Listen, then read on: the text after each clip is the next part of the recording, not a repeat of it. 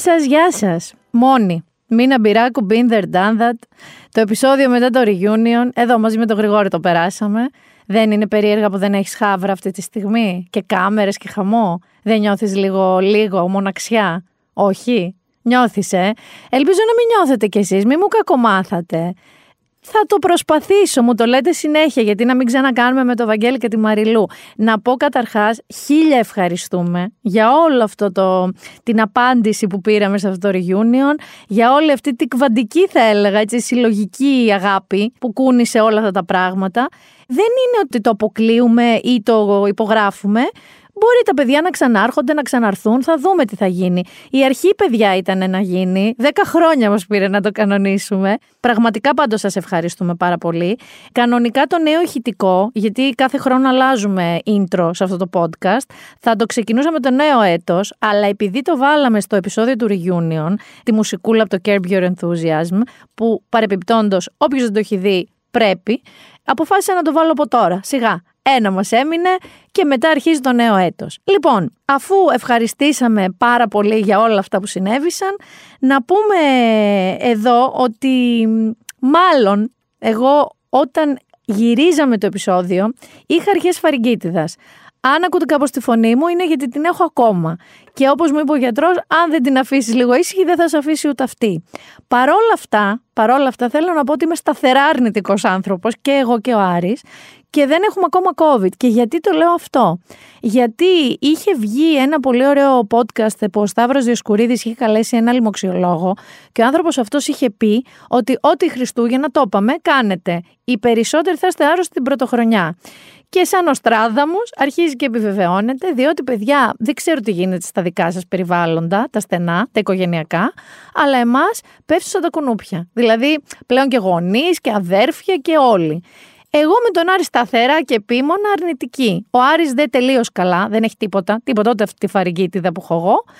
Όμως συνεχίζουμε. Αυτό που γίνεται εκεί έξω είναι φανταστικό. Δηλαδή πλέον έχεις να διαλέξεις από κάπου 7 ιώσεις. 8 μαζί με τον COVID. Στην Κίνα Είδες τι έγινε, που πήγαν από το zero πώληση στον παντεσκύλια λέστε πώληση, με το που σταμάτησαν αυτά τα ακραία να το πούμε, μέτρα. Θυμάστε τι γινόταν με τις διαδηλώσεις, τους κλείναν σπίτια τους, τους τραβάγαν από τα σπίτια τους αν βγαίναν θετικοί. Είπε λοιπόν η Κίνα, ώρα να πατήσουμε και εμείς restart στην οικονομία, zero covid policy, τελεία. Και άνοιξε το έρευος και το χάος. Είναι λες και περίμεναν όλοι οι Κινέζοι. Μιλάμε τώρα για κάτι ασύλληπτα ποσά τον τελευταίο μήνα, 200 εκατομμύρια κρούσματα, κάτι τέτοιο. Και βέβαια αρχίζανε και μαγκώνουν οι έξω από την Κίνα Δηλαδή και το Ευρωπαϊκό Κοινοβούλιο έκανε έκτακτη συνέλευση για να δει τι θα κάνουν και κάποιες χώρες όπως π.χ. η Ιταλία είπε, γιατί τους άφησαν και να ταξιδέψουν πια, που δεν τους αφήνανε. Η Ιταλία λοιπόν είπε ότι παιδιά, ποιος έρχεται από Κίνα, θα κάνει τεστ και μετά θα μπαίνει. Το οποίο είναι λίγο, ξέρεις, να είχαμε να λέγαμε από παλιά. Όμως η ανησυχία δεν είναι μην κολλήσουμε όλοι, γιατί έχουμε κολλήσει όλοι, εκτός από εμάς, και το Γρηγόρη. Δεν, ούτε εσύ κόλλησες. Το έχεις περάσει ποτέ; Α, το έχεις περάσει. Ε, δεν είσαι, δεν είσαι στα τελευταία οχυρά σαν εμάς.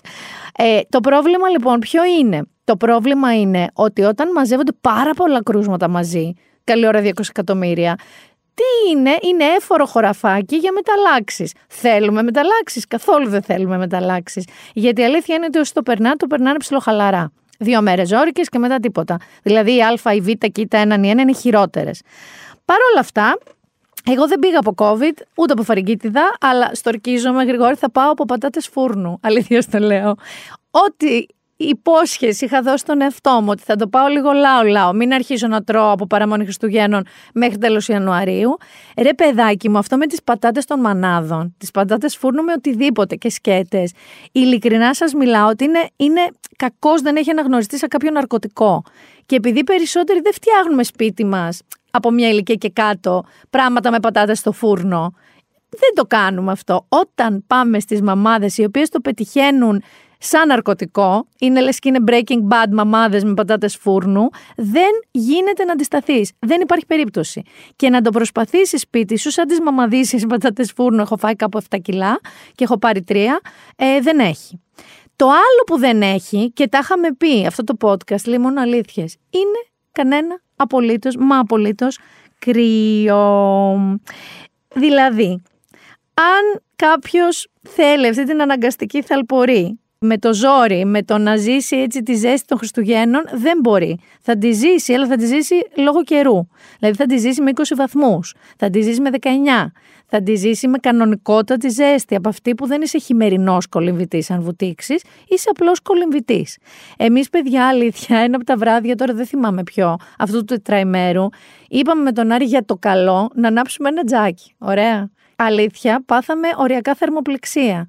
Δηλαδή στο τέλος, αφήσαμε το τζάκι να σβήσει και ανοίξαμε όλα τα πορτοπαράθυρα. Σκοτώσαμε και κουνούπια, φυσικά, και παθαίναμε συμφόρηση από τη ζέστη. Λοιπόν, δεν πρόκειται αυτό να αλλάξει άμεσα και μετά που θα αλλάξει τον φώτον, μην φανταστείτε αυτό που πάθανε, είπα, με μείον 50 βαθμούς.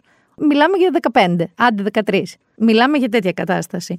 Α εκτιμήσουμε όμως αντί να γκρινιάζουμε αυτό που έχουμε. Σε πόσες χώρες νομίζετε ότι τα Χριστούγεννα μπορείς να πας μια βόλτα στη θάλασσα και να με βουτήξεις με καφέ, με τις φόρμες σου και να κάτσεις στον ήλιο, να φωτοσυνθέσεις. Ξέρετε πόσο σημαντική είναι η ντε για όλες αυτές τις ιώσεις. Είδα βέβαια κάπου στο Instagram, θέλω να σας πω, το μεγάλο δράμα είναι στα βουνά. Είναι σε αυτές τις αράχοβες που λέω εγώ. Δράμα. Δράμα, δράμα. Μιλάμε τώρα για ξε... Δεν είναι είμαστε Άλπεις, δεν είναι ότι και χωρί χιόνι έχουμε μέλανες δρυμούς και τέτοια. Μιλάμε ότι είναι κατσάβραχα, καφέ χώματα, πέτρες και κάτι ψωροδεντράκια. Εκτός όμως τον Όλυμπο, εντάξει. Αλλά είδα στο Instagram και όχι μία, αλλά αυτή μου κάτσε. Είδα μία που πόστερε φωτογραφία, Γρηγόρη. Έχεις δει αυτές τις μπότες διαστημικού γέτη που φοράνε; Κάτι, να μην πω και τη μάρκα, καταλαβαίνετε ποιες λέω και αυτά τα παρκά, τα φουσκωτά, τα γυαλιστερά που είναι ζεστά για πόλο, όχι για το Ιναράχοβα, η οποία ήταν ότι και χωρίς χιόνι, wow, περνάμε τέλεια, που ήταν μια μιζέρια κανονική. Λοιπόν, όσοι πάτε στα βουνά, δεν ξέρω, κάντε πεζοπορία, κάτι άλλο δεν μπορείτε να κάνετε, δεν υπάρχει καν υποψία χιονιού, ή κάντε ό,τι έκανε ο Πρωθυπουργός μας. Είδες στη φωτογραφία; Σύγγυνεξε και τέκνε. Δηλαδή, με γυναίκα παιδιά ξυπόλυτη στην άμμο, Χάμπτονς, πολύ Αμερικέν. Πάρα πολύ ωραίος. Βέβαια, έρχομαι εδώ και λέω ότι ο Αλέξης Τσίπρας του την έκανε γυριστή γιατί που πάει, πάει Βραζιλία. Θα μου πεις τρελάθηκε, όχι, τον κάλεσε ο νυν πρόεδρος που ξαναεξελέγει, παλιός νέος πρόεδρος ο Λούλα, να παραστεί στην ορκομοσία του που θα γίνει 1η Ιανουαρίου και εγώ στη θέση του Αλέξη Τσίπρα θα έλεγα στο Long Beaches, Μπραζίου. Μπραζίου λοιπόν που είναι και καλοκαίρι. Οπότε ο, ο Κυριάκος Μητσοτάκης παριστάνει το καλοκαίρι λόγω καλοκαιρού, ο Αλέξης Τσίπρας πάει στο καλοκαίρι και άφησε και μια βομβίτσα πριν φύγει. Είδατε ότι η Πόπη Τσαπανίδου αναλαμβάνει εκπρόσωπος τύπου του ΣΥΡΙΖΑ και νομίζω ότι ο κ. Κονόμου θα βρει μπαστούνια γιατί η Πόπη Τσαπανίδου είναι πολύ έμπειρη, είναι πάρα πολύ καλή στο λόγο και στο λέγειν και είναι και έχει τσαγανό, είναι γυναίκα με τσαγανό. Ευχάριστη βόμβα θα την έλεγα και λένε ότι και στα ψηφοδέλτια του που κοντοζυγώνουν θα δούμε εκπλήξεις. Τώρα, αν εσείς θέλετε let it snow και let it snow και let it snow, ταξιδάκια, αεροπλάνα και ταξιδάκια. Ε, όχι εσύ Εύα Καηλή, όχι εσύ, θα τα πούμε. Αλλά μια και λέμε ταξιδάκια, είναι η ώρα για λίγο τελευταίο για αυτή τη χρονιά Καζατζίδη και ξενιτιά. Το ψωμί της ξενιτιάς είναι πικρό το νερό της θολός και το στρώμα σκληρό Καταρχάς αγαπητά μου παιδιά θέλω να πω ότι ναι Όσοι δεν ζείτε κάπου, αλλά μας ακούτε κάπου, πιάνεστε για ξενιτιά. Δηλαδή, μένει μου εσύ στη Λισαβόνα που μας άκουσες, εννοείται ότι πιάνεσαι. Θέλω να πω ένα μεγάλο φιλί στην Αγγελική από Σαν Φρανσίσκο, που μας σύστησε στη μαμά της, στη Σίλια, που είναι εδώ στην Αθήνα. Εσύ γλίτωσες, φαντάζομαι, Αγγελική, δεν είχατε εκεί αυτούς τους χιονιάδες. Ρε, είδες τι γινόταν στην Αμερική. Τώρα μιλάμε στον Μπάφαλο της Νέας Υόρκης, μείον 48 και λίγοι πεθάνανε. Δηλαδή, μιλάμε ότι είναι όχι ακραίο. Λένε και οι Αμερικανοί ότι είναι η χειρότερη κακοκαιρία που τους έχει πλήξει εδώ και 50-100 χρόνια. Εντάξει, θα έρθουμε κι εμείς κάπου εκεί, δεν μπορεί, όχι εκεί. Κατάλαβες. Στο λίγο χιονάκι που μας παραλύει. Η Έλενα από την Αλεξάνδρεια της Αιγύπτου μας άκουσε. Φυσικά και πιάνεσε. Ωραίο ταξίδι για Χριστούγεννα ήταν αυτό. Ο Χρήστος μας ακούει από Πεκίνο σταθερά, ζει εκεί, δεν πήγε για ταξιδάκι και μας λέει αυτό που σας έλεγα, ότι γίνεται χαμός από COVID το καταλαβαίνουμε και λέει ότι πλέον είναι όλα ανεξέλεγκτα. Δηλαδή από εκεί που τους τραβολογάγανε άνθρωποι, ξέρεις, με αυτά τα κοστούμια, τα λευκά, τα contagion, τώρα δεν ασχολείται ψυχή και έχουν όλοι COVID. Χρήστο κουράγιο, ελπίζουμε να μην πέσεις. Φιλιά στη Μαριλίζα από Γενέβη και την Τζέννη από Ζηρίχη, άγνωστες μεταξύ τους, αλλά Ελβετία. Να ένα ωραίο ταξίδι να δείτε χιόνια και παγετώνες. Ο Δημήτρης από Όσλο μας λέει ότι όσο ωραίο και να είναι το ελληνικό καλοκαίρι, αν δεις μία φορά βόρειο έλα στη ζωή σου, είναι άλλη εμπειρία. Θα ήθελα πάρα πολύ. Η αλήθεια είναι αυτή. Εκεί στο Τρόμζο δεν είναι, δεν το βλέπετε στην Νορβηγία. Καλή χρονιά να πω στο Θάνο από Κοπενχάγη, τη Λιζέτα από το Ρήνο και τον Ντέιβιντ από Νιου Μέξικο. Καλά, εσύ και ζωάρα. Σαν τον Αλέξη Τσίπρα στη Βραζιλία. Αυτά είναι τα τωρινά. Θέλω να μην σταματήσετε να μας στέλνετε. Θέλω να θυμάστε ότι έχω το δικό μου Predator ε, που βλέπω από που με ακούτε. Οπότε θα εγκαλώ περιοχές που ακούτε, αλλά δεν στέλνετε ότι ακούτε.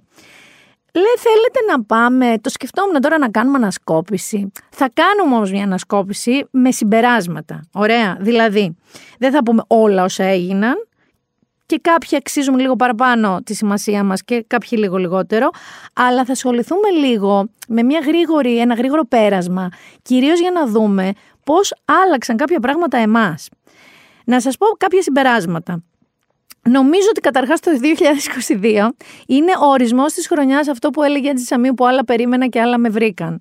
Γιατί το λέω αυτό, Γιατί περιμέναμε ότι βγαίνοντας από την πανδημία που ήταν ο ορισμός της μη κανονικότητας, αν μη τι άλλο, εντάξει, μερικοί από εμάς περίμεναν ότι θα τρέξουν γυμνοί, ευχαριστημένοι και χαρούμενοι στα λιβάδια. Ωραία. Μερικοί όμως πιο λογικοί περίμεναν μια κανονικότητα. Θα γυρίσουμε στη ζωή μας. Και κάτι σαν χρονιά λύτρωσης, ρε παιδί μου. Περιμέναμε ότι αυτό. Θα, κάπως θα επανέλθουμε, θα το ξεχάσουμε αυτό το τραυματικό experience. Το 2022 λοιπόν, όχι μόνο δεν ήταν αυτό, ήταν, θα το έλεγα, χρονιάς σφαλιάρα, μη σας πω και φατούρο. Ήταν μια χρονιά που από το άλλο κακό να μην μας βρει, στο παιδιά WTF, τι έγινε; Είπε δηλαδή το 2022, hold my beer, που περιμένατε και τα καλύτερα. Καταρχάς, να κάνουμε μια γρήγορη αναδρομή, γιατί μερικά τα ξεχνάγαμε. Και εγώ είδα του news μια ωραία ανασκόπηση ή ανασκολόπηση, όπως είπε και ο Χαρισόπουλος στο προηγούμενο επεισόδιο, και θυμήθηκα κάποια πράγματα. Καταρχάς, είχαμε πολύ κοντά στα Χριστούγεννα εκείνο τον περίφημο χιονιά στην Αθήνα ε, που μας το λέγανε, δεν το πιστεύαμε, που βγήκαμε, πήγαμε στις δουλειές. Κάποιοι μπήκαν στην Αντική Οδό και μάντεψε τη μείνανε εκεί κανένα 20 Δεν ήταν τόσο αστεία βέβαια όπως τα παρουσιάζουμε τώρα. Τι βελτιώθηκε από τότε, ότι είναι υποχρεωτικό από τον νόμο να έχουμε αλυσίδες για το αυτοκίνητο στο πορπαγκάζ. Τι δεν είναι υποχρεωτικό, να ξέρετε να τις βάζετε. Γιατί εγώ τις έχω, αλλά πραγματικά αν μου πει άνθρωπος να τις βάλω, θα κάτσω να κλαίω γοερά διότι δεν ξέρω. Άρα ίσως το 2023 να μας αναγκάσουν να ξέρουμε και να τις βάζουμε, όχι απλά να τις έχουμε. Μετά, το άλλο που είχαμε και έσκασε έτσι Φεβρουάριο, συγκεκριμένα νομίζω 24, αν δεν κάνω λάθος, έχουμε ένα πόλεμο. Να κάτι που δεν περιμέναμε καθόλου από το 2022. Είναι η μέρα που εισέβαλε η Ρωσία στην Ουκρανία, που δεν το είπε ποτέ εισβολή πόλεμο, αλλά έλεγε δική επιχείρηση. Να τα θυμηθούμε λίγο, γιατί κοντεύουμε ένα χρόνο, έτσι. Το Φεβρουάριο έχουμε ένα χρόνο. Έγινε λοιπόν αυτή η εισβολή. Περιμέναμε όλοι ότι θα είναι δύο ημερών, τριών ημερών. Μετά είπαμε δέκα ημερών. Μετά είπαμε ενός μήνα. Guess what? Ακόμα αυτή τη στιγμή που ηχογραφούμε, ισχύουν ακριβώς τα ίδια. Και αυτό έφερε βέβαια μια λυσίδα πραγμάτων, όπως η περίφημη ενεργειακή κρίση και αντίστοιχα και οικονομική. Γυρίσαμε και στο λιγνίτη. Πάνω που λέγαμε να πάμε για πράσινες ενέργειες και πράσινα άλογα, γυρίσαμε στο λιγνίτη. Είχαμε επίσης, να φύγω λίγο από τα πολεμικά, ρούλα πισπυρίγκου. Είχαμε το Μίχο, την υπόθεση του Κολονού. Είχαμε την υπόθεση με την κυβωτό του κόσμου, με τον πατέρα Αντώνιο. Είχαμε δίκαιες με Φιλιππίδη Λιγνάδη. Είχαμε την απαγόρευση των αμβλώσεων στην Αμερική, που θυμάστε ότι ανέτρεψαν ένα δεδικασμένο και ένα νόμο και ξαφνικά στη μισή Αμερική να απαγορεύεται, είναι παράνομο, να κάνεις άμβλωση. Είδαμε άνοδο ακροδεξιών κομμάτων σε πάρα πάρα πολλά σημεία του πλανήτη και της Ευρώπης. Είδαμε το Predator Είδαμε το Predator Gate, είδαμε υποκλοπές, είδαμε πράγματα και παρακολουθήσεις που σε άλλα κράτη θα είχαν ρίξει κυβερνήσεις, θα είχε γίνει χαμός. Εδώ είμαστε, OK, okay. 16.000 άτομα παρακολουθούνται για λόγους ασφαλείας, τέλεια, λογικό. Κανείς δεν έχει ανοίξει, κανένα ρουθούνι δεν έχει ανοίξει. Ένας μόνο παρετήθηκε λόγω τοξικού κλίματος. Όχι γιατί έφταιγε σε κάτι. Επίσης, είχαμε την ιστορία στο Ιράν Το Ιράν ακόμα καίγεται μετά από τον περίεργο θάνατο της Μάχης Αμινίν και το πώς είναι στους δρόμους, πώς έχουν φυλακιστεί, πόσο καταδικάστηκαν σε θάνατο για τη συμμετοχή τους σε αυτές τις διαδηλώσεις. Είχαμε το Qatar Δηλαδή έχουμε το Qatar Gate αυτή τη στιγμή που μιλάμε. Έχουμε την υπόθεση με την Εύα Καηλή, όλο αυτό Greek Pride εκεί έξω, περήφανη. Και μέχρι και σφαλιάρα στα Όσκαρ, δεν ξέρω αν το θυμάστε, μέχρι και χαστούκι στα Όσκαρ έπεσε το 2022. Αυτά τα είπα, όχι και για να θυμηθούμε λίγο πράγματα που γίνανε, γιατί θυμάστε τι λέμε, ότι κάθε τι που φεύγει από το augmented reality του Ευαγγελάτου το ξεχνάμε.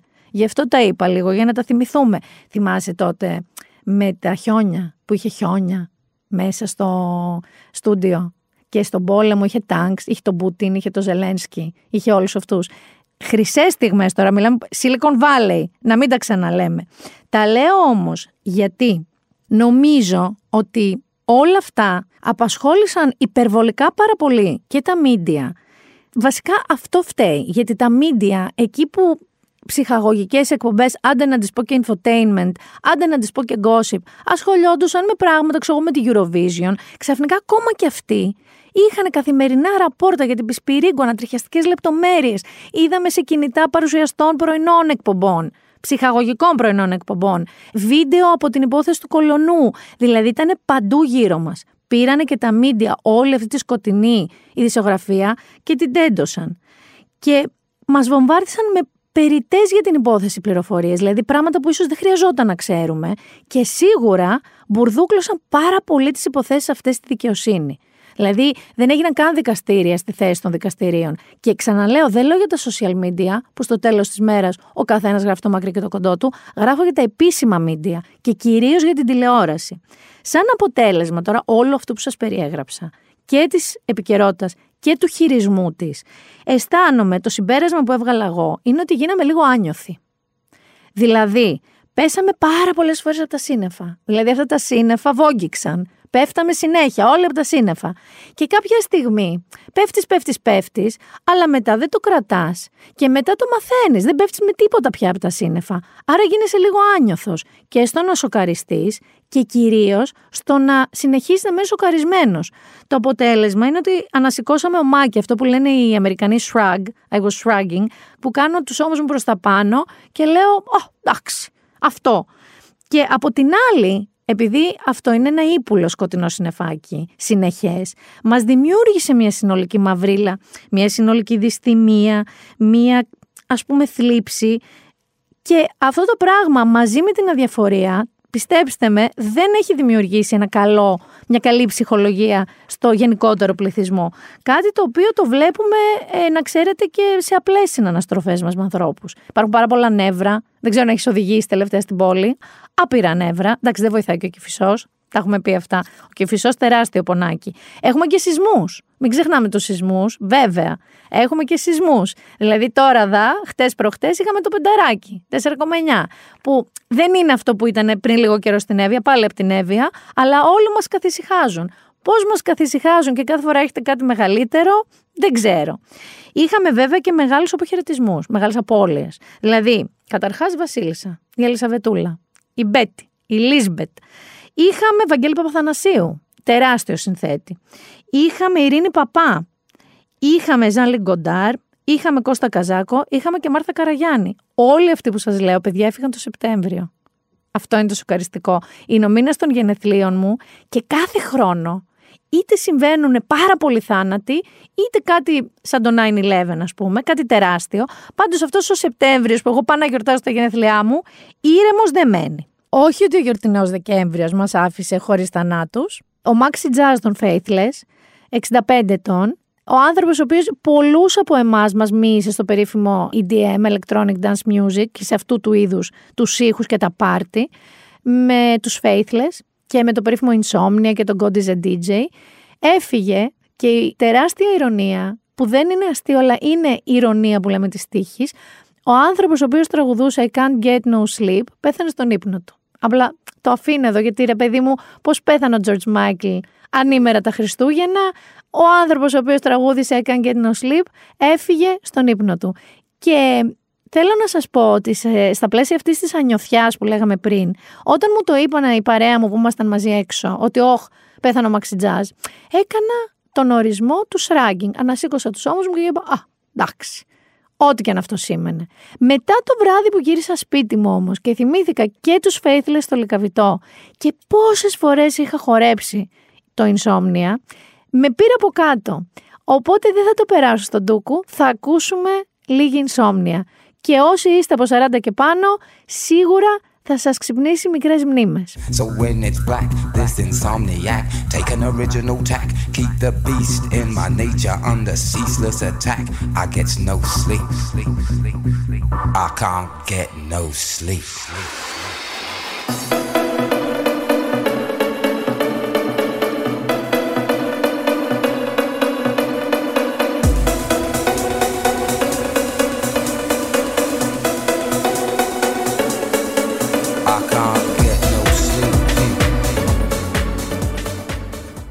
I can't get no sleep, παιδιά, είπαμε.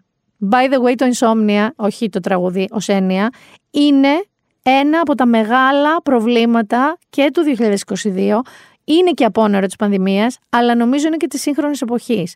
Νομίζω και το έχω ξαναπεί και το ξέρετε, ότι περίοδο ιώσεων, αντί να διαφημίζουν, ξέρεις, cold and flu προϊόντα, διαφημίζουν προϊόντα για την αϊπνία ελωρίδες, χάπια, δεν ξέρω, apps, ήχους, φάλαινες, το τραγούδι της φάλαινας, οτιδήποτε μπορεί να σας κάνει να κοιμηθείτε. Ειδικά γυαλιά πια έχουν βγει.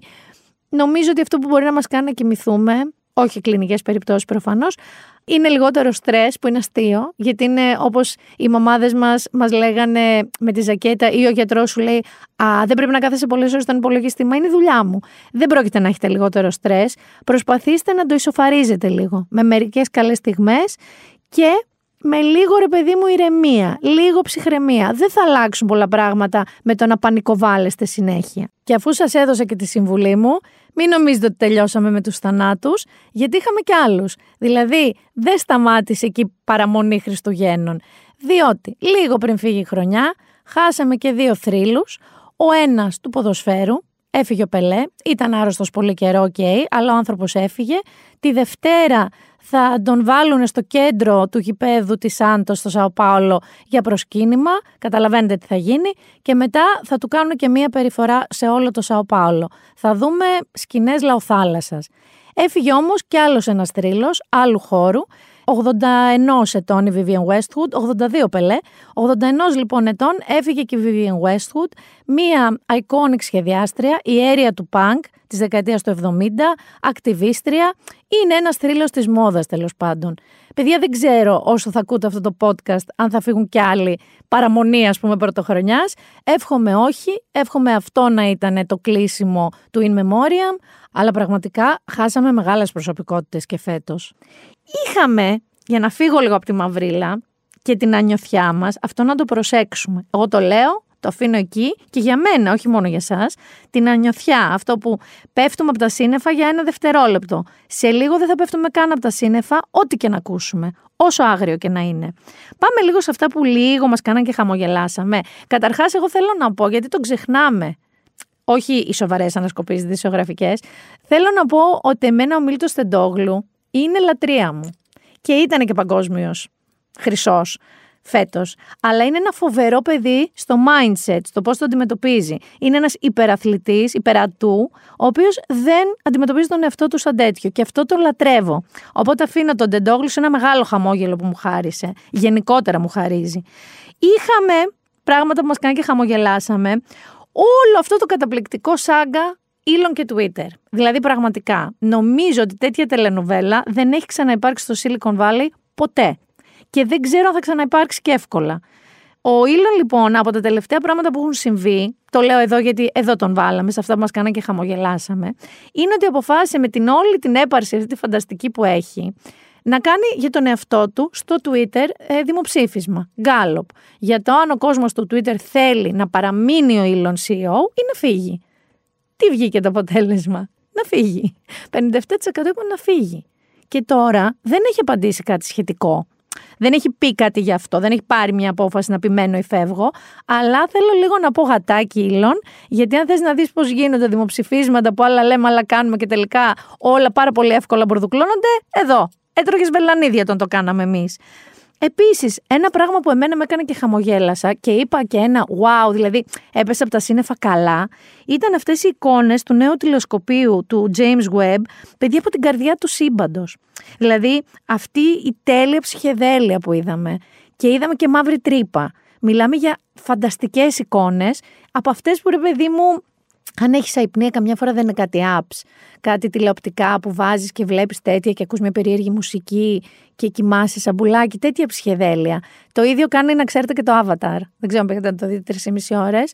Κοιμάσαι, ειδικά αν πήγατε μετά από τραπέζια οικογενειακά, όπως κάτι φίλοι μου, ρίχνεις κάτι φανταστικού ύμνου. Όχι ότι δεν είναι καλό.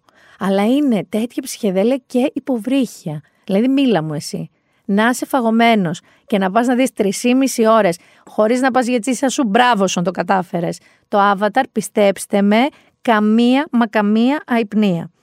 Ε, ένα άλλο πράγμα που ήταν ωραίο που συνέβη ήταν ο Λέξ. Όχι ο Λέξ ότι ανακαλύφθηκε τώρα, αν και ανακαλύφθηκε τώρα θα πούμε πιο μετά γι' αυτόν, αλλά για αυτές τις δύο ασύλληπτες συναυλίες που έδωσε στο γήπεδο του Πανεωνίου και στη Θεσσαλονίκη και για την όλη συζήτηση που μετά προκάλεσε. Γιατί αν μη τι άλλο, ε ναι, χαμογελάστηκαν στην Κατέρινα καινούριου συζητάνε το Λέξ. Sorry παιδιά. Επίσης, ο τελικός και πολλοί αγώνες του Μουντιάλ. Εδώ να βάλουμε τα πράγματα στη θέση τους. Ήταν κατάπτυστο όλο το γύρο από το Μουντιάλ, όλοι αυτοί οι θάνατοι εργατών. Ναι. Ήταν ένα καλό Μουντιάλ, ήταν ένα φανταστικό Μουντιάλ. Ήταν ένας καλός τελικός, ήταν ένας τέλειος τελικός. Αποδόθηκε μια δικαιοσύνη στο να πάρει ο Μέση αυτό που του είπε, το πήρε. Βέβαια, το πήρε σαν τη ζωζό σαπουτζάκι με νεγκλιζέ. Με μια έτσι αυτοκρατορική ρόμπα ενδυμασία. Γιατί ήταν σιθρού; Πραγματικά τι έπαιζε σε τελικό νεορελισμό, Σοφία Λόρεν; Γιατί; Και τώρα θα μου πεις τι να κάνει. Να βγάλει τις μισές φωτογραφίες με τη Ρομπ Ντεσάμπρε και μετά να την πετάξει, να έχουν διπλωματικά επεισόδια, να έχει και μερικές χωρίς. Λεωνάιλ, το πήρες εσύ το Μουντιάλ, απλά όλες οι φωτογραφίες είναι με αυτή τη ρόμπα. Άλλο πράγμα που έφερε χαμόγελο όχι μόνο σε εμάς, έφερε και αυτό που είχαμε πει scientific boners στην ε, επιστημονική κοινότητα, ήταν αυτή η σπουδαία πυρηνική σύνδεξη που πετύχανε, που στην ουσία χρησιμοποίησαν με ένα πείραμα λιγότερη ενέργεια, χρειάστηκε λιγότερη ενέργεια το πείραμα αυτό από αυτή που τελικά κατάφερε να παραχθεί. Άρα άνοιξαν οι πιθανότητες, θα πω, για παντοτινά ατελείωτη, σταθερά ατελείωτη ενέργεια και μάλιστα green με τον τρόπο που την κάνανε. Και θα κλείσω τα χαμογελάκια που αποκτήσαμε φέτος με το μαέστρο στο Netflix το οποίο στριμάρει, είναι στα trending, προφανώς στην Ελλάδα. Δεν ξέρω αν οι ξένοι θα ανακαλύψουν ένα καταπληκτικό ε, προϊόν ελληνικό και θα αρχίσουν να μας ψάχνουν και λίγο παραπάνω.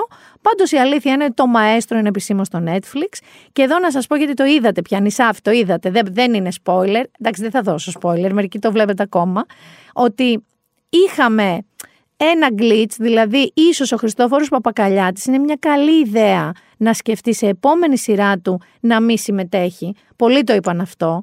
Αλλά ταυτόχρονα πρέπει να του δώσουμε και το σενάριο και τη σκηνοθεσία και την αισθητική αλλά και την ομάδα των νέων πιτσιρικάδων ηθοποιών που ήταν φανταστική, συν μία προσκυνάμε Μαρία Γκαβογιάννη και μία φανταστική έκπληξη που ήταν η Χάρης Αλεξίου, σαν ηθοποιός. Η οποία, κατά τη γνώμη μου, ήταν καλύτερη από όλους. Δηλαδή, και από την Καβογιάννη, ναι, και από την Καβογιάννη. Θεωρώ ότι ήταν καλύτερη. Έχουμε όμως και μια κατηγορία, μικρούλα, που τώρα θα πάμε να την ακούσουμε, που το χιλάκι μας δεν έσκασε μόνος χαμόγελο, έσκασε σε λίγο παραπάνω γέλιο. Καταρχάς, είχαμε αυτό. Je vais dire à vous que Madame Eva Kaili est innocente et jamais a été corrompue. Jamais. Eva Kaili is innocent. Uh, the hearing is uh, secret. Κοροπίζαμε, κοροπίζαμε παιδιά, τι μέρα καταπληκτική ήταν αυτή. Τι ωραία μέρα ήταν αυτή είναι αυτός που ακούσατε, φυσικά το έχετε ακούσει παντού, είναι ο Μιχάλης Δημητρακόπουλος, ο Έλληνας συνήγορος της Εύας Καηλή, γιατί έχει και ξένο, ο οποίος πηγαίνοντας για να κάνει δηλώσεις, αποφάσισε να κάνει δηλώσεις στα γαλλικά και στα αγγλικά, τα οποία τα γνωρίζει και τα δύο. Απλά είπε αντί για κορομπού, που είναι η διεφθαρμένη, διαφθορά, είπε κοροπή Κοροπίζαμε, κοροπίζαμε, κοροπίζαμε. Εντάξει, μαγική στιγμή. Και είπε και innocent μετά. Θα το πω και αυτό, αλλά εντάξει, μπροστά στο κοροπίζαμε, τίποτα δεν στέκεται. Λοιπόν, θα μου πεις τώρα, σε πείραξε, σε πείραξε ένα τώρα που ένας είπε λάθος το κοροπίζαμε. Εσύ τα λες καλά, καταρχάς ναι, εγώ τα λέω καλύτερα.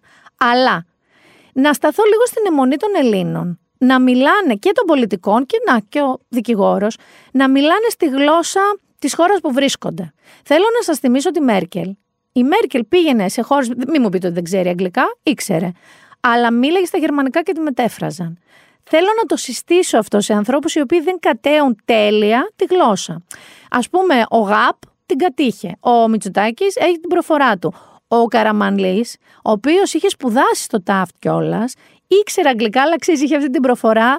Do you want sauce with this? The potatoes. Δεν ήθελε να κάνει προφορά. Είχε αυτή την ελληνιά. Ένιωθε νομίζω μια, δεν ξέρω, ένα κόμπλεξ και δεν είχε προφορά. Σε κάθε περίπτωση μπορείτε όμως να ζητήσετε να μιλήσετε στη γλώσσα σας και να σας μεταφράζουν. Έρχομαι όμως εδώ κατευθείαν σε δύο επικοινωνιακές κινήσεις τέλειες μετά το Κορωπί jamais. Η μία ήταν του Γαλλικού Ινστιτούτου, δεν ξέρω αν το πήρατε πρέφα. Ανέβασε σε ντετέ post στα social media με hashtag Κορωπί jamais λέγοντας μήπως ήρθε η ώρα να μάθετε γαλλικά. Το οποίο πραγματικά δεν ξέρω ποιος χειρίζεται το marketing, την επικοινωνία και τα social media του Γαλλικού Ινστιτούτου.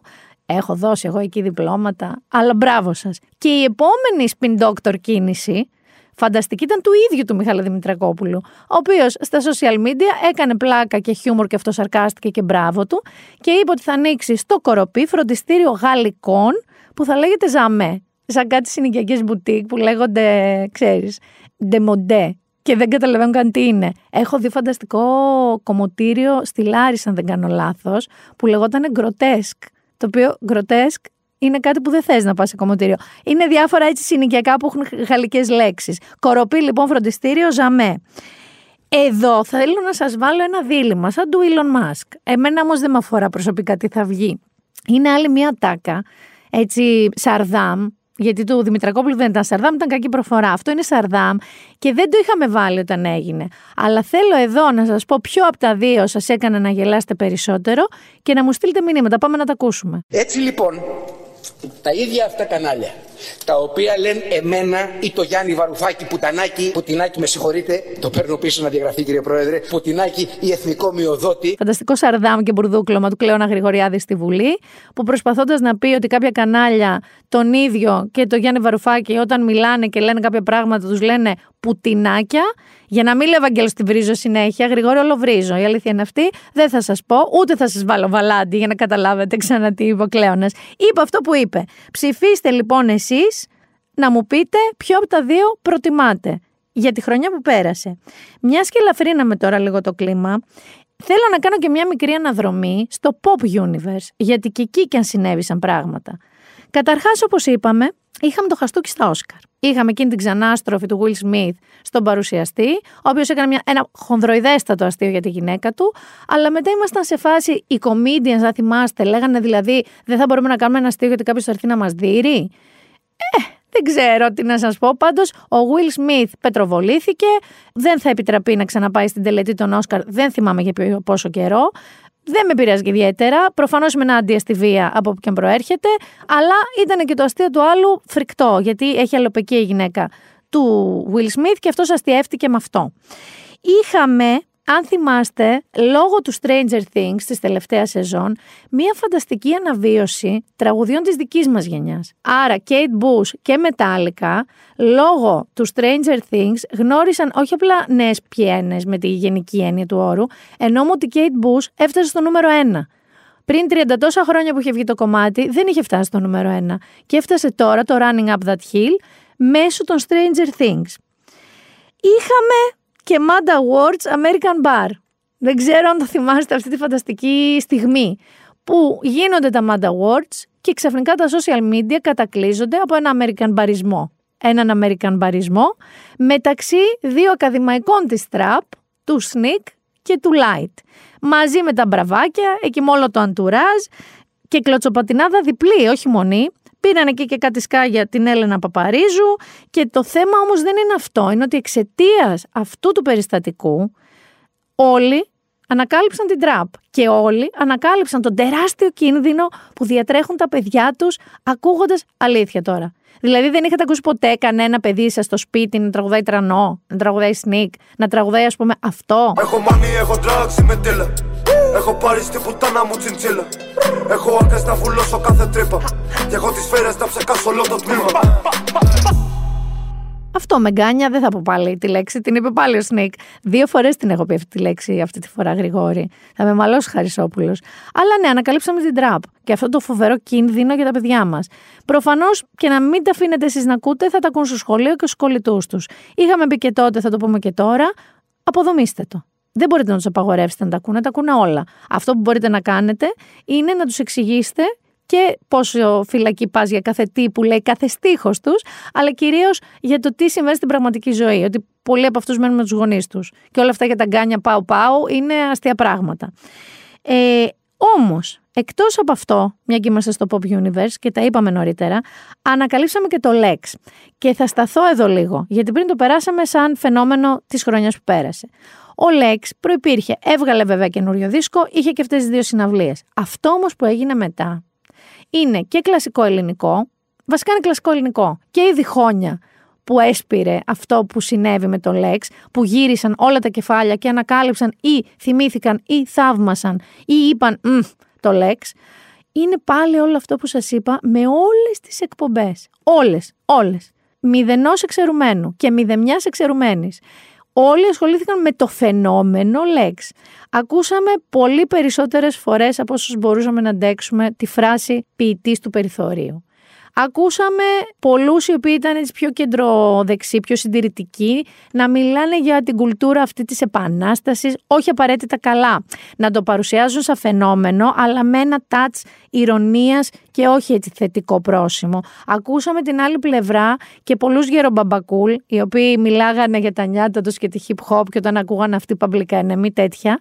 Η αλήθεια είναι όμως ότι ο Λέξ είναι ένα φαινόμενο και δεν μπορούμε να παραβλέψουμε ότι λόγω όλο αυτό που έγινε σε social media και media, πολλοί ήρθαν πρώτη φορά σε επαφή μαζί του. Και να θυμηθούμε έτσι ένα μικρό αγαπημένο μου δικό μου κομμάτι και απόσπασμα Lex για να, ξέρεις, να εσωφαρίσω λίγο την τζιντζίλα την προηγούμενη. Και συνεγκρίζω το μαλλί σαν του τρανξ Πως κερδίζει ενώ λέει τα ίδια. Μεταξύ μας δεν νικέται η αλήθεια. Δεν μιλάω εγώ μιλά τα παιχνίδια.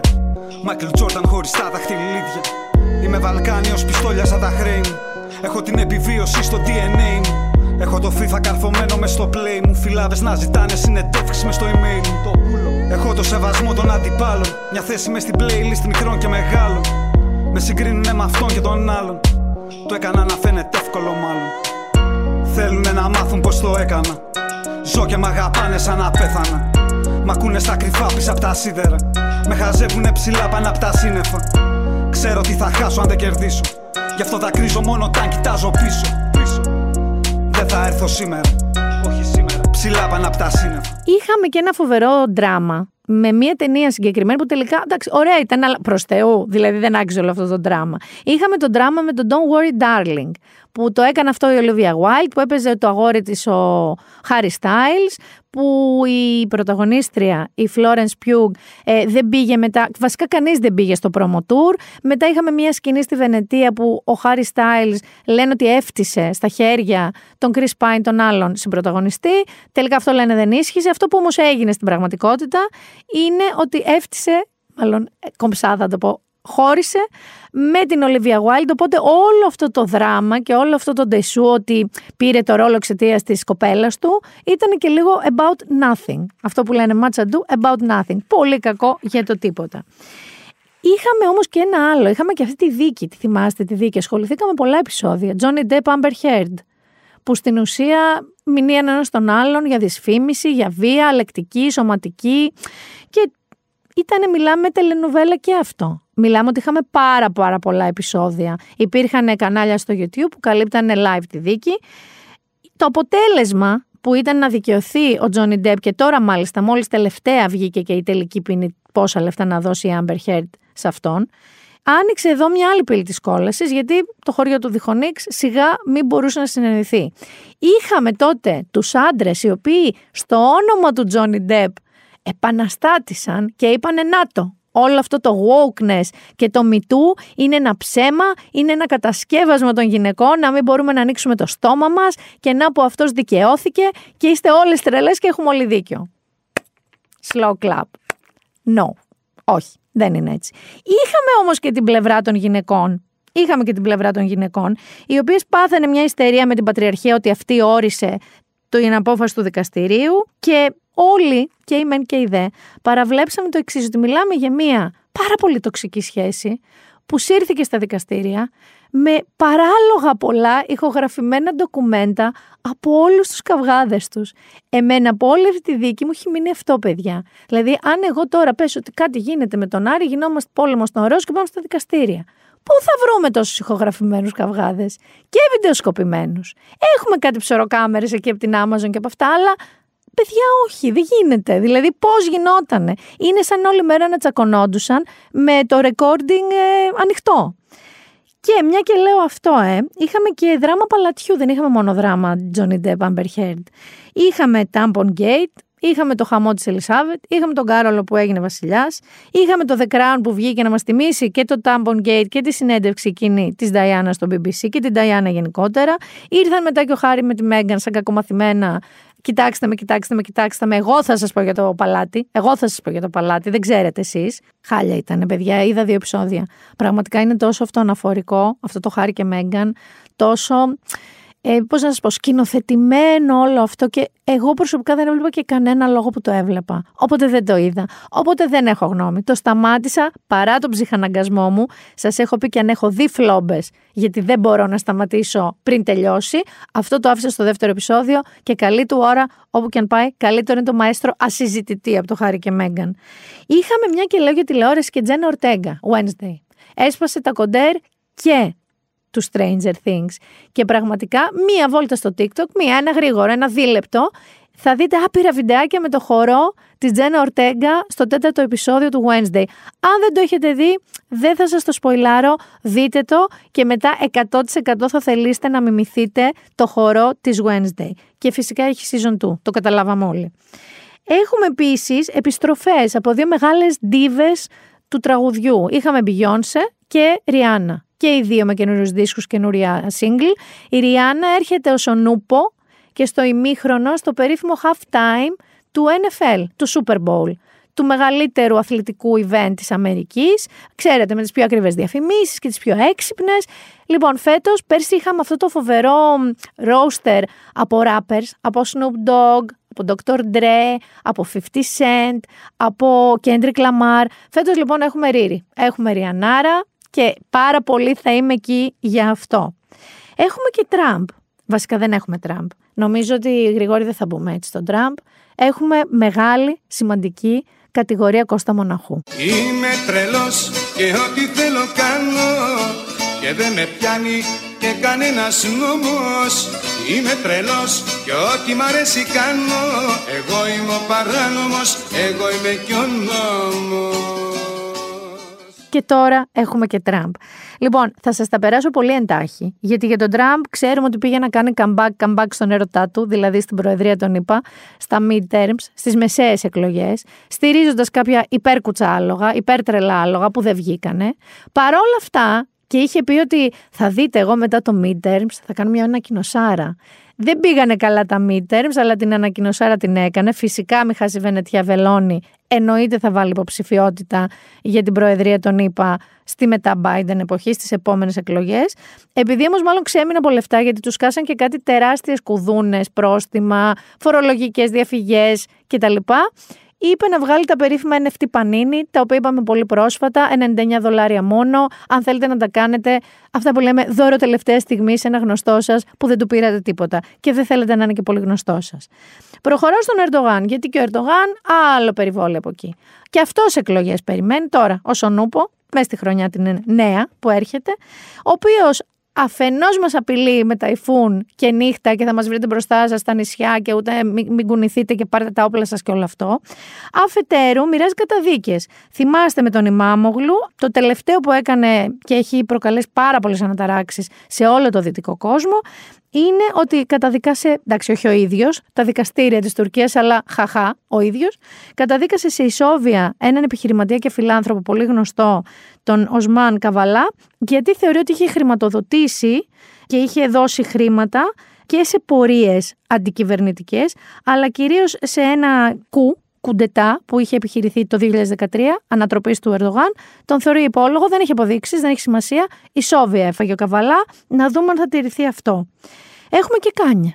Δεν λείπει ο Κάνια από τη Σαρακοστή. Ο Κάνια λοιπόν αυτοκαταστράφηκε με ένα πολύ πιο θεαματικό και για μένα μάλλον και τετελεσμένο. Βέβαια η μνήμη μας είναι κοντή, αλλά θεωρώ ότι είναι τετελεσμένο τρόπο από παλιά. Δηλαδή παλιά είχαμε σκηνικά με παράνοιες με σχέσεις του, με το πώς ε, όλα αυτά τα Twitter και Instagram runs που πάθαινε την, το αμό και έγραφε για την Kim, για τον τότε φίλο της, τον Bill Davidson, για τα παιδιά του. Έγραφε, έγραφε. Αυτή τη φορά όχι το πήγε μακριά, το πήγε κάπου που κανείς δεν τολμά και δεν πρέπει να πηγαίνει. Το πήγε σε Χίτλερ, Ναζί και άρνηση του ολοκαυτώματος. Συγκεκριμένα είπε ότι αγαπάει το Χίτλερ. Οι Ναζί, ας μην τους κακολογούμε άλλο, γιατί εντάξει τα παιδιά δεν φταίγανε. Και σιγά ότι δεν σκότωσε εκατομμύρια Εβραίους ο Χίτλερ, αυτά είναι φήμες. Και κάπου εκεί, ξέρεις, νομίζω ότι ο Κάνια δεν ξέρω Βασικά δεν ξέρω πώς γυρνάς από εκεί. Δεν ξέρω αν υπάρχει spin doctor ικανός να καταφέρει να σε γυρίσει από εκεί. Και βέβαια κράτησα και τον Ήλον, είπαμε για την εξαγορά του Twitter ως γεγονός χρονιάς, είπαμε για το δημοψήφισμα το γατάκι που δεν το έχει καταφέρει ακόμα να το κάνει τούμπα. Πήρε λοιπόν το Twitter, διέλυσε το Twitter, έδιωξε κόσμο, έφερε πίσω κόσμο και μαζί έφερε και πάρα πολλούς αποκλεισμένους και λίγο θα έλεγα οριακά καμένους. Και δεν εννοώ τον Τραμπ. Θα σας πω εδώ ένα νέο μπουμπούκι που επανέφερε το account του μετά από πέντε χρόνια. Από το 2017 τον είχαν αποκλείσει για πολύ συγκεκριμένο λόγο. Μιλάω για έναν συχαμένο μισογίνη, τον Άντριου Τέιτ. Αυτός να ξέρετε ήταν πρώην kickboxer, ήταν πρώην παίχτης reality στην Αμερική και podcaster τώρα. Μιλάμε για hate speech από τα λίγα.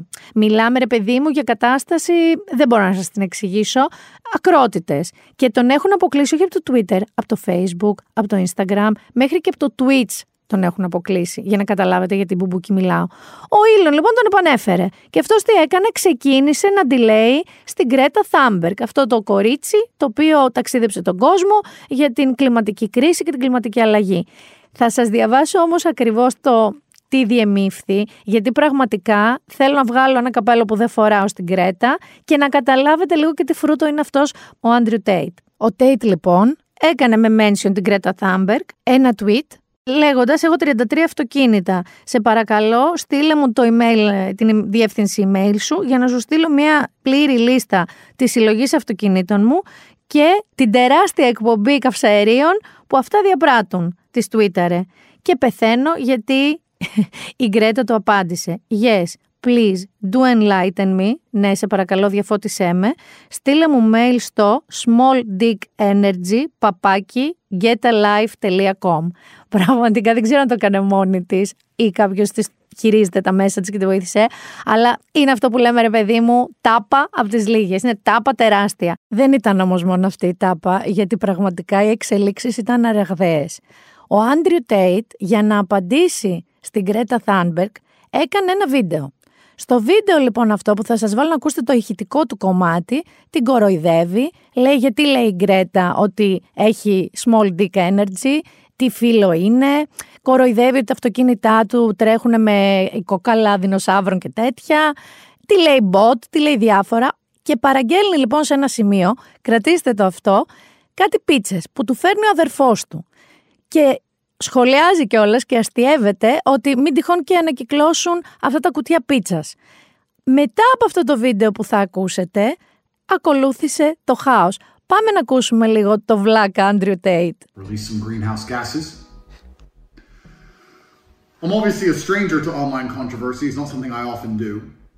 But now, the mainstream press is commenting on the fact that I was informing Greta that my very extensive car collection with internal combustion engines, which run on dead dinosaurs, have an enormous emission profile. And she replied by telling me her own email address. Greta's email address is I have small dick energy. Why would that be your own email address, Greta? Strange.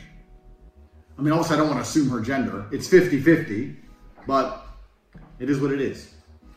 I'm not actually mad at Greta please bring me pizza and uh, make sure that these boxes are not recycled. Thank you. So I'm actually mad at Greta. right? Because she doesn't realize she's been programmed. She doesn't realize she's a slave of the matrix. She thinks she's doing good. Someone has sat her down and convinced her to try and convince you to beg your government to tax you into poverty to stop the sun from being hot. Εξαιτίας λοιπόν αυτού του βίντεο, οι ρουμανικές αρχές, γιατί ο Άντριο Τέιτ είναι στη Ρουμανία, επιβεβαίωσαν ότι είναι σπίτι του.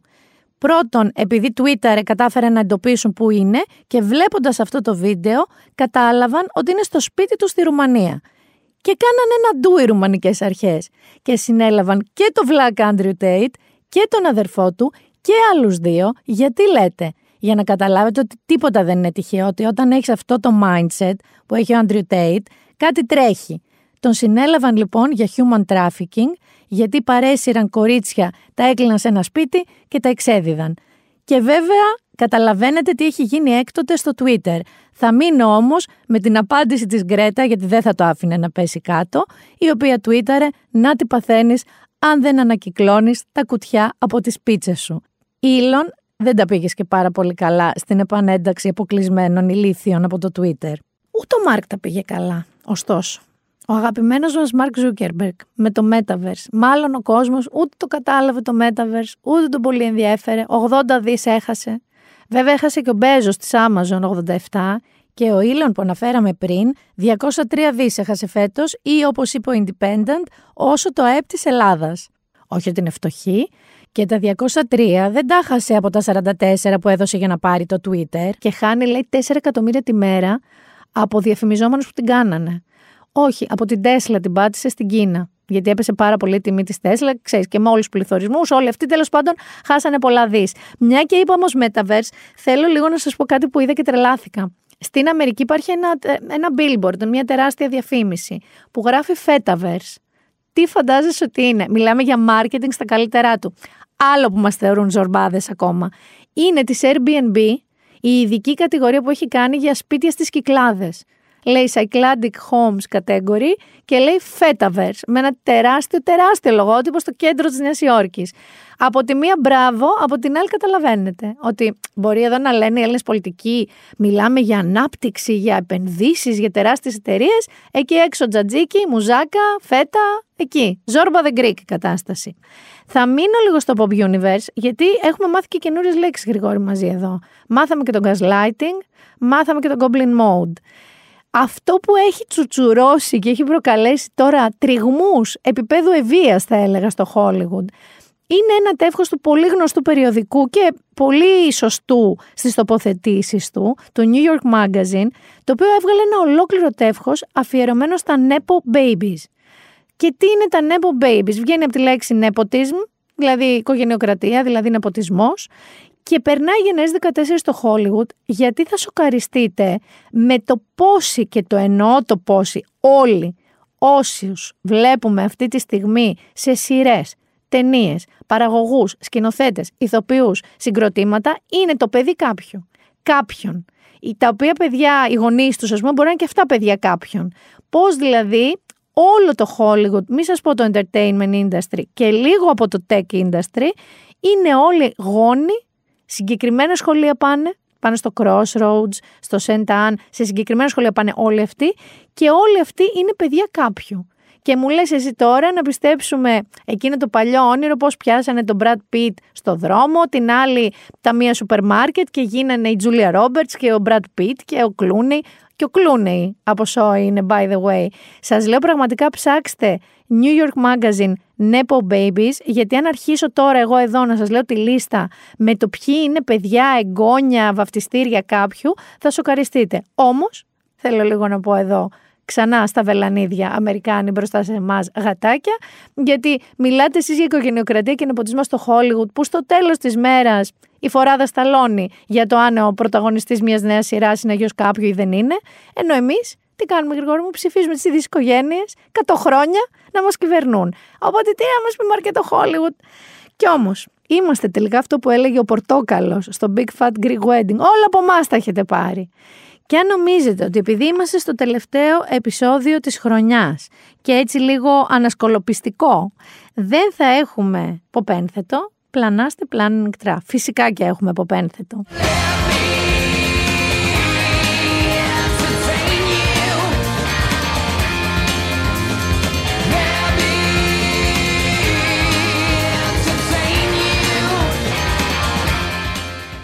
πένθετο. Καταρχάς, η Ιωσήφίνα, αν ακούσει το podcast, πραγματικά σε ευχαριστώ και για το Reservation Dogs και για το Abbott Elementary. Είναι δύο από τις σειρές που μας πρότεινε η Ιωσήφίνα Γρυβαία στο επεισόδιο το πριν το Reunion με τις σειρές της χρονιάς που ξεχώρισε.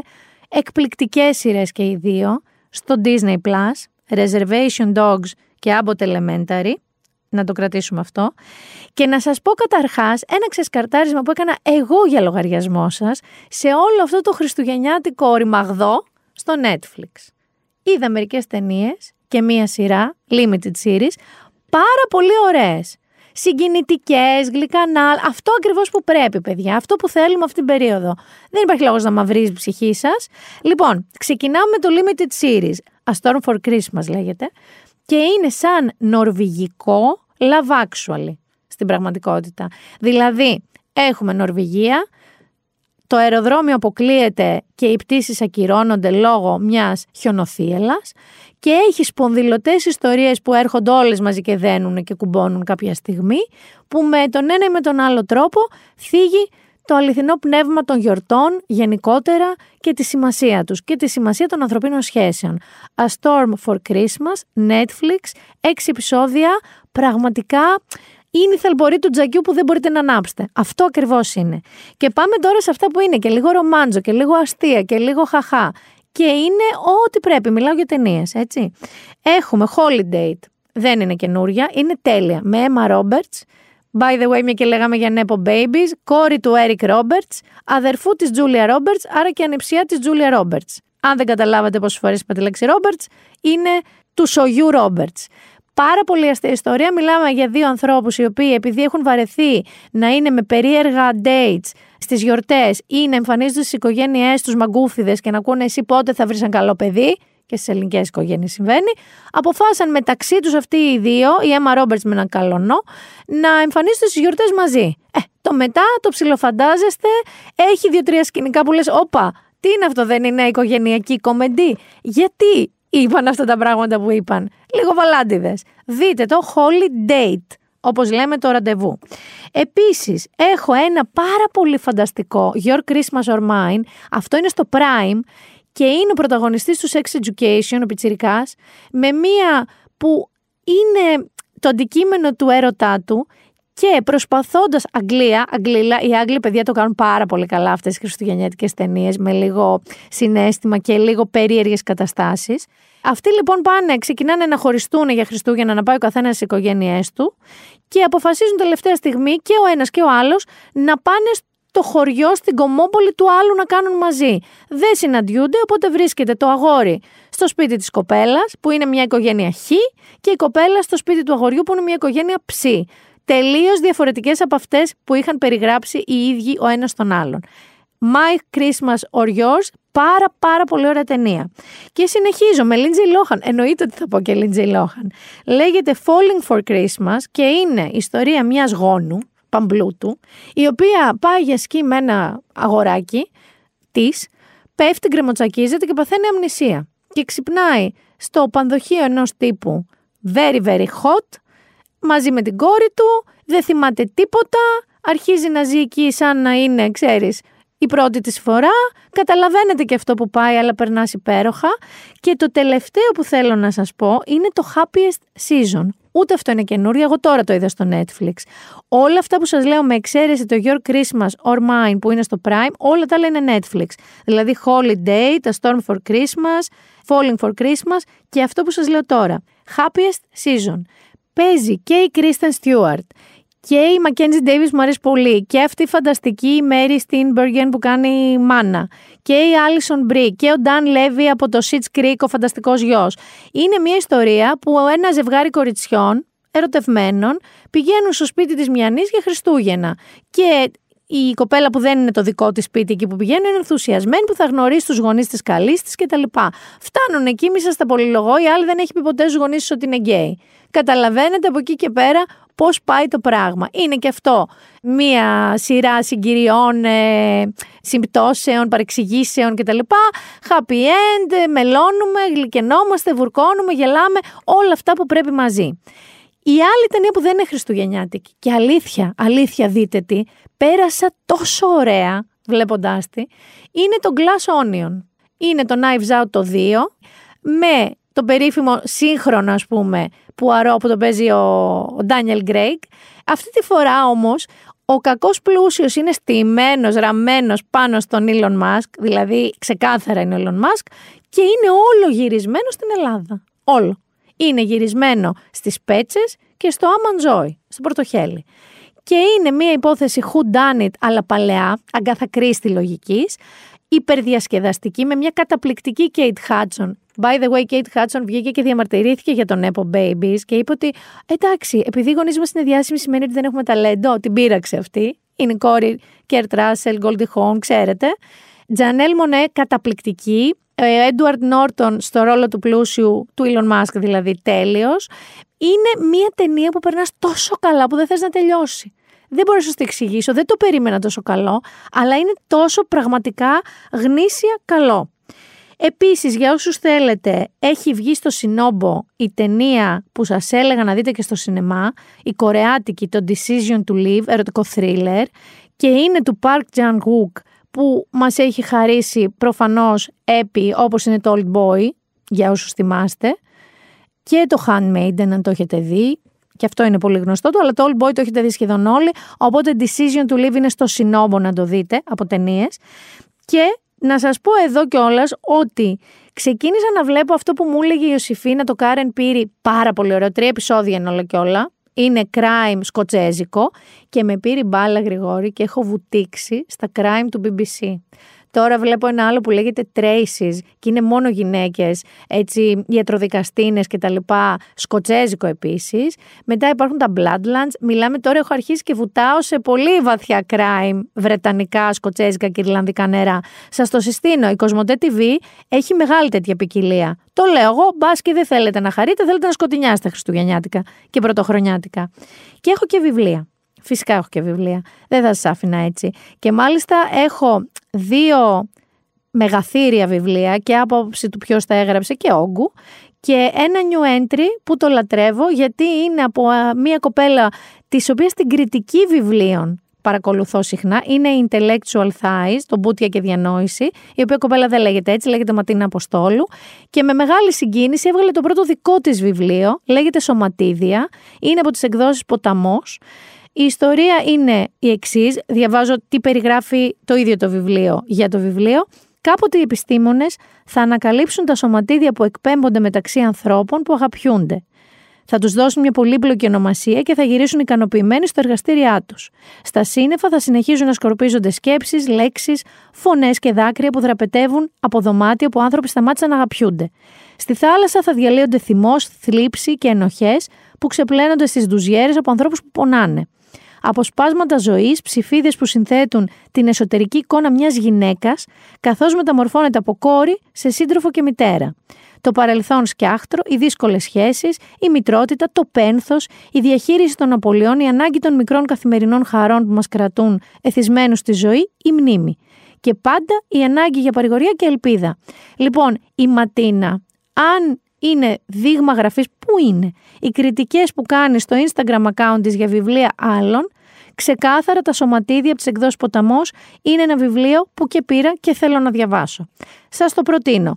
Αν θέλετε να περιμένετε να το διαβάσω, να έχω και ετυμηγορία, OK, okay, αλλά εγώ σας προτείνω να το πάρετε. Και πάμε τώρα στο μεγαθήριο.